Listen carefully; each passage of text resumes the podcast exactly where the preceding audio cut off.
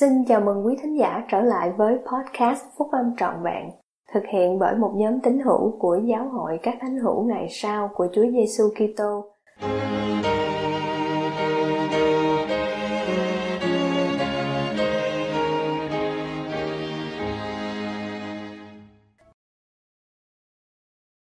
Sứ điệp của đệ nhất chủ tịch đoàn Trung thành cùng đức tin của các tổ phụ chúng ta Bài của Chủ tịch Thomas S. Monson 1927 tới 2018 của Giáo hội các thánh hiểu ngày sau của Chúa Giêsu Kitô đăng trong tạp chí Liahona tháng 7 năm 2016. Khi John Linford được 43 tuổi, thì ông cùng vợ là Maria và ba người con trai đã quyết định rời khỏi nhà của họ ở Gravely, nước Anh, để hành trình hàng ngàn dặm nhằm gia nhập các thánh hiểu trong thung lũng Great Salt Lake. Họ bỏ lại đứa con trai thứ tư đang phục vụ truyền giáo, bán hết đồ đạc và đi đến Liverpool để lên tàu Thornton.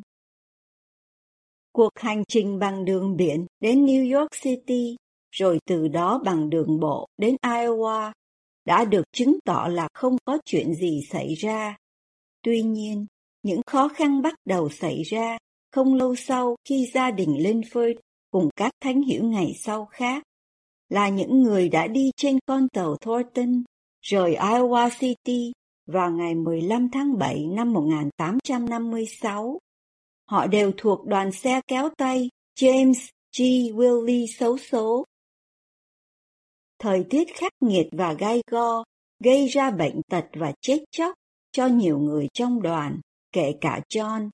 Cuối cùng, ông bắt đầu lâm bệnh và yếu đến mức ông đã phải được đặt lên một chiếc xe kéo tay để được kéo đi. Đến lúc đoàn người đến Wyoming thì tình trạng của ông đã trở nên tồi tệ đáng kể. Một đội giải cứu từ Salt Lake City đã đến được nơi đó vào ngày 21 tháng 10. Chỉ vài giờ sau khi John qua đời, ông đã qua đời sáng sớm hôm đó gần bờ sông Sweetwater. John có hối tiếc vì đã đánh đổi tiện nghi và cuộc sống thoải mái để lấy những vất vả, thiếu thốn và gian nan khi mang gia đình ông đến Sion không? Không đâu Maria, ông nói với vợ mình như vậy ngay trước khi ông qua đời. Anh vui mừng là chúng ta đã đến nơi. Anh sẽ không sống để đi đến Salt Lake, nhưng em và các con trai sẽ đến. Và anh không hối tiếc tất cả những gì chúng ta đã trải qua nếu các con trai của chúng ta có thể lớn lên và nuôi nấng gia đình của chúng ở Sion. Maria và các con trai của bà đã hoàn thành cuộc hành trình của họ khi Maria qua đời gần 30 năm sau đó, bà và John đã để lại một di sản về đức tin, sự phục vụ, sự tận tâm và hy sinh. Làm một thánh hiểu ngày sau là làm người tiền phong, vì định nghĩa của một người tiền phong là một người đi trước để chuẩn bị hoặc mở đường cho những người khác đi theo. Và làm người tiền phong là trở nên quen thuộc với sự hy sinh mặc dù các tín hiểu của giáo hội không còn được yêu cầu phải rời khỏi nhà cửa của họ để hành trình đến Sion nữa, nhưng họ thường phải bỏ lại đằng sau những thói quen cũ, phong tục lâu đời và bạn bè yêu mến.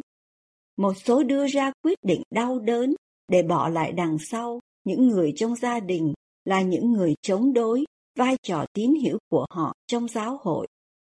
Tuy nhiên, các thánh hiểu ngày sau tiến bước và cầu nguyện rằng những người thân quý báu đó sẽ hiểu và chấp nhận.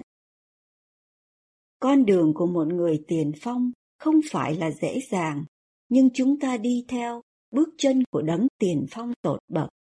Chính là đấng cứu rỗi, là đấng đã đi trước, chỉ cho chúng ta thấy con đường để đi theo. Ngài mời gọi, hãy đến mà theo ta. Ngài phán, ta là đường đi, lẽ thật và sự sống. Ngài kêu gọi, hãy đến cùng ta. Con đường có thể rất gai go, một số người cảm thấy khó có thể chịu đựng được những lời nhận xét đầy nhạo báng và sỉ nhục của những người rồ giải chế giễu sự trinh khiết, tính chân thật và việc tuân theo các lệnh truyền của Thượng Đế. Thế gian đã từng coi thường việc tuân thủ nguyên tắc. Khi Noe được chỉ thị phải đóng một chiếc tàu, dân chúng rồ dại đã nhìn lên bầu trời không mây rồi chế giễu và nhạo báng cho đến khi mưa xuống. Trên lục địa châu Mỹ, cách đây nhiều thế kỷ, con người nghi ngờ, tranh chấp và không vâng lời cho đến khi ngọn lửa thiêu hủy Zarahemla, đất trồi cao đổ lên thành phố Moroniha và nước nhấn chìm thành phố Moroni. Không còn cảnh chế giễu, nhạo báng, lời nói tục tiểu và tội lỗi nữa. Những điều này đã được thay thế bằng sự im lặng hoàn toàn, bóng tối dày đặc. Thượng đế đã hết kiên nhẫn, thời gian biểu của Ngài đã xong hết. Maria Linford không bao giờ mất đức tin, bất chấp tình trạng ngược đãi ở Anh.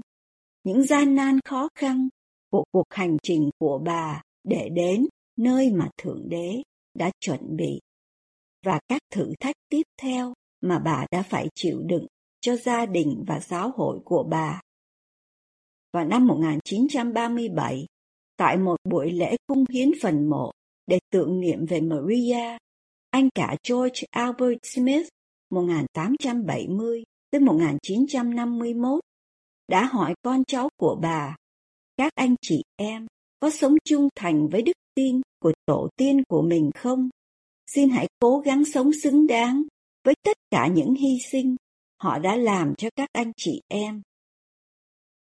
Khi tìm cách xây đắp Sion trong lòng mình, trong nhà mình, trong các cộng đồng của mình và trong quốc gia của mình, cầu xin cho chúng ta nhớ đến lòng can đảm kiên quyết và đức tin bền bỉ của những người đã hy sinh tất cả để chúng ta có thể vui hưởng những phước lành của phúc âm phục hồi với hy vọng và lời hứa qua sự chuộc tội của Chúa Giêsu Kitô.